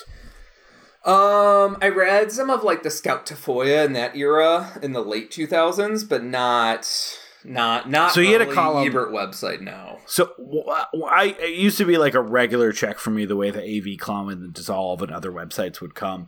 So bi-weekly on Sundays, he would either do the movie Answer Man, where writer, you know, people would email him questions and he would answer them, or he would do a new great movie essay that he did. So Sundays were like was one of those things like appointment website checking for me when it came to Ebert's stuff, because I thought his Answer Man stuff was always great, and obviously his great movie essays usually added something to my list or made me think about some movie that I already loved differently. So there's a movie called Heist, which is written by David Mamet, stars Danny DeVito and Gene Hackman. It's actually an okay movie. I've seen this like 20 years ago, but I've seen this. Yeah, it came out like so. He gave it a really good review and noted how funny the David Mamet line delivered by Danny DeVito was that everybody wants money, that's why they call it money, literally for years in that Answer Man column. And I don't know why. I think Ebert found it somewhat amusing about how long people would discover that and then write him about it, that he like would constantly publish those letters, usually at the end of the Answer Man, about people trying to understand why that line was funny. And Ebert would try his best to explain it. Sometimes he would, you know, make a joke out of it in the way that Ebert could, like, you know, it's just a really funny joke. That's why they call it jokes or stuff like, but it went on for years, Peter. And it really is one of those lines that always rang funny to me, but in the same way that Ebert, a master of written prose, could never explain to anyone that didn't already get it why it was so funny. That's always what the Spinal Tap line, like this goes to 11, is just not quite understanding that there's nothing like that. You can just make it like you could make it louder, louder. But yeah, like you can get into like, well, you can get scientific and be like, this one reaches this number of decibels or whatever. But like that, he just put a different number on. But I wouldn't understand what that means. You'd just be like, well, normal ones go to 10. This one goes to 11. Like he wouldn't you could explain the joke to the character, and they would still be like, you don't. You're not understanding. But I also have found that like trying to describe why that's so funny feels like in the same way that describing why everyone wants money, that's why they call it money, is so difficult. There is something that is both inherently true about understanding this one goes higher, but is hard to explain as a joke beyond that. Like, absolutely, it's either the funniest thing in the world to you, or it's impossible to explain. And the reason that this particular one has resonated through the decades is that it has that concept of just putting a higher number on something and calling it better to our core, I think speaks to a lot of people. Oh yeah, absolutely. Yeah. So Peter, what other final thoughts? I think we've covered this hallowed ground of Stonehenge well. Yeah. I think I can probably move to final thoughts. I really like what you said earlier, and that's it's sometimes really hard to explain why a comedy is effective or why a comedy particularly works, and it's something that you can either accept as a small defeat. As a reviewer, I don't know if you'd call us reviewers. I don't know what you'd call us. Goons. Time wasters? Yeah. Partners for exercise bikes and doing dishes. But my favorite podcast I listen to while I'm falling asleep. So maybe we're sleep inducers. In which case, wake up! We have final thoughts. But that's sort of, you can either accept it as a small miracle that even Roger Ebert couldn't explain the majesty of certain movies like this, and try and talk your way around it, or find what actually can be explained, what pieces of this can be explained, or at least explain the core pieces that make up the majesty, the thing that is more than the sum of its parts. But yeah, at the end of the day, people know if they think Spinal Tap is funny or not. What they probably came here to do is reflect on the perspectives that got them there. But the movie itself speaks to me in a sort of way, largely because the same way Popstar spoke to me when we reviewed it last Musical May, which is that these guys are kind of sweet, a little bit sad idiots. And sometimes you see that the expression of that in their songs. Big Bottom is a fucking hilarious song, but that's on its surface, just dumb, let's have fun song. Queen wrote some songs like that. Kiss wrote nothing but songs like that. But also songs that are dumb, but in ways that they have clearly no idea. Stonehenge. It's its grasp of history is at best shaky. And this sort of segueing into this prog rock idea of what Druid culture is, and them trying to play historians for a minute, is also very revealing of metal bands and prog rock bands who are let me tell you about human history as we take a psychedelic journey through your mind. And there were so many bands like that in the late 70s. Yeah. And that song is dumb in a particular special way, and then there's even another iteration of how stupid they are, which is that my favorite one, which is Christopher Guest is playing this gorgeous piano song, and it's really beautiful, and then Rob Reiner goes up to him and he's like, so what do you call that piece? And he goes, "Lick My Love Pump." Yeah. He wrote this majesty, and he's it's just a little riff I'm working on for a song about you blowing me. So there you go. And that's I think I think that's the basis for the movie. Laughing at the dummies is a fun way to start one of these movies, but by the end I'm genuinely I hope they transition to what if they became an 80s synth band. They've already been a British Invasion band, a psychedelic rock band, they've been a prog rock band, they've been a glam or hair metal band. What you got next? I don't think their drummer is gonna survive to the next iteration of the band, but at least those two will. What's funny is that actually the song that still makes me laugh the most, Sex Farm and is funny, and Big Bottom's funny, and I actually think Tonight I'm Gonna Rock You is probably the best actual song. But there's something about Give Me Some Money that makes me laugh so fucking much every time. The build up to it is pretty good because you think it's going to be a love song, and then it's just obviously a British Invasion cash-in song. Yeah, I also just, there's something so, like, I'm going to read the first four lines, which may be, again, exactly like trying to explain something that's so funny. But it's actually one of those things I think about anytime I tell someone, you know what I mean? And then I always, like, in the back of my head, I don't say it out loud. I'm always like, or maybe you don't. You know? Like, it's just the opening of, like, stop wasting my time. You know what I want. You know what I need. Or maybe you don't. Like, something about that is so goddamn funny to me that I've like literally somehow the phrase "you know what I mean" or "you know what I want" or something like that, like not intended as weirdly sexual Spinal Tap, like, but just in everyday conversation, you know what I mean. Like, it has reshaped the way I think of asking someone that, just because it's so funny to write like intentional lyrics that are about, you know what I want, you know what I need, or, you know, maybe you don't. Okay, well, then maybe just cut all that. Come right out and say, give me some money.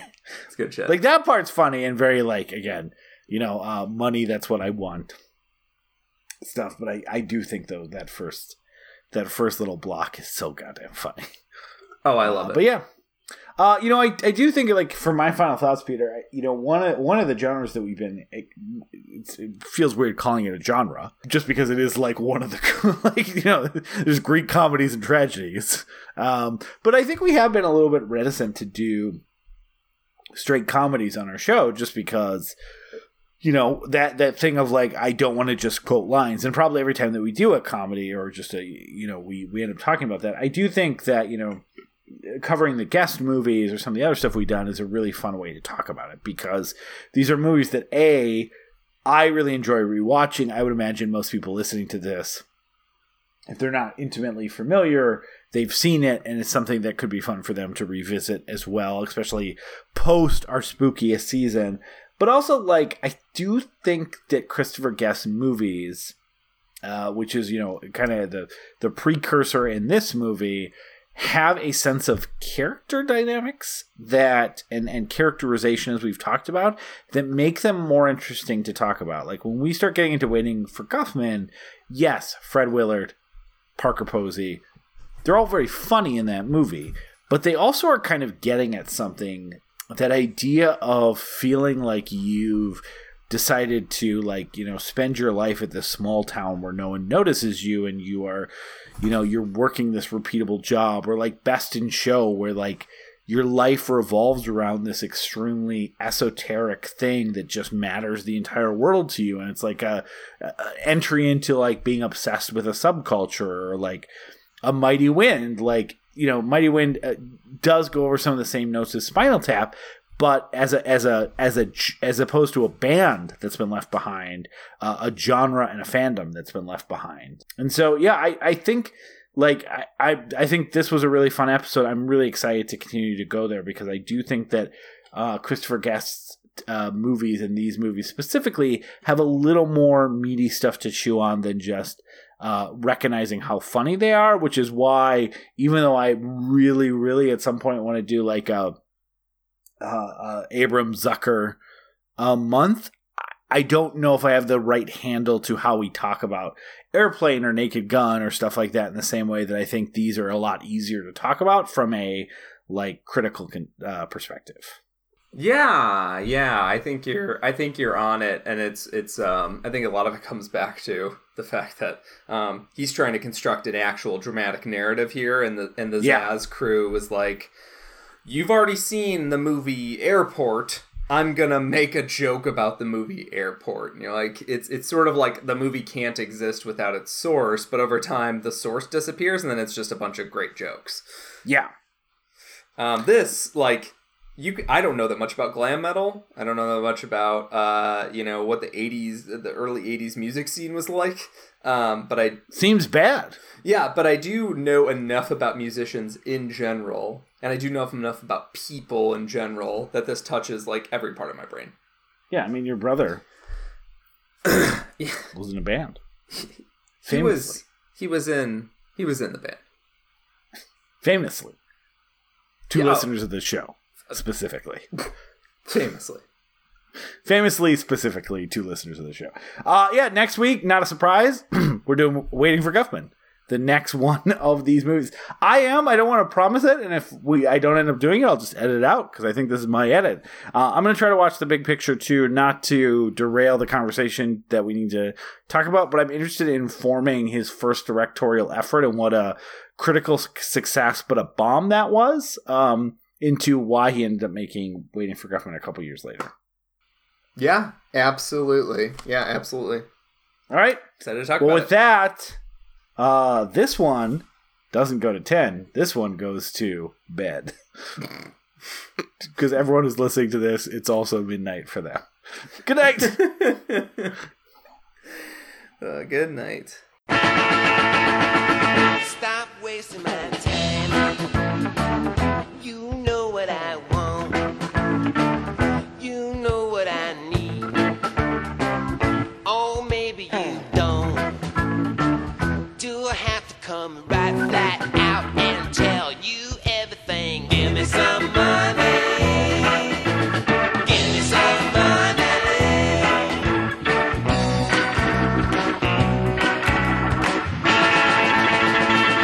I'm nobody's fool. I'm nobody's clown. I'm treating you cool. I'm putting you down.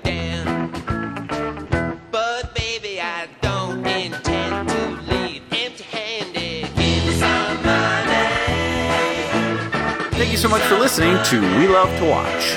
If you made it to the end, hopefully you liked what you heard today. And if you'd like to hear more, please go to patreon.com/welovetowatch. And if you can chip in a few bucks, that would really help us keep the lights on and keep us moving forward. It wasn't an implicit threat by Peter. He just didn't know how to say it. But either way, we'll continue to make more. But it would be helpful, as we explain to our loved ones where all our money is going, which is all on server space.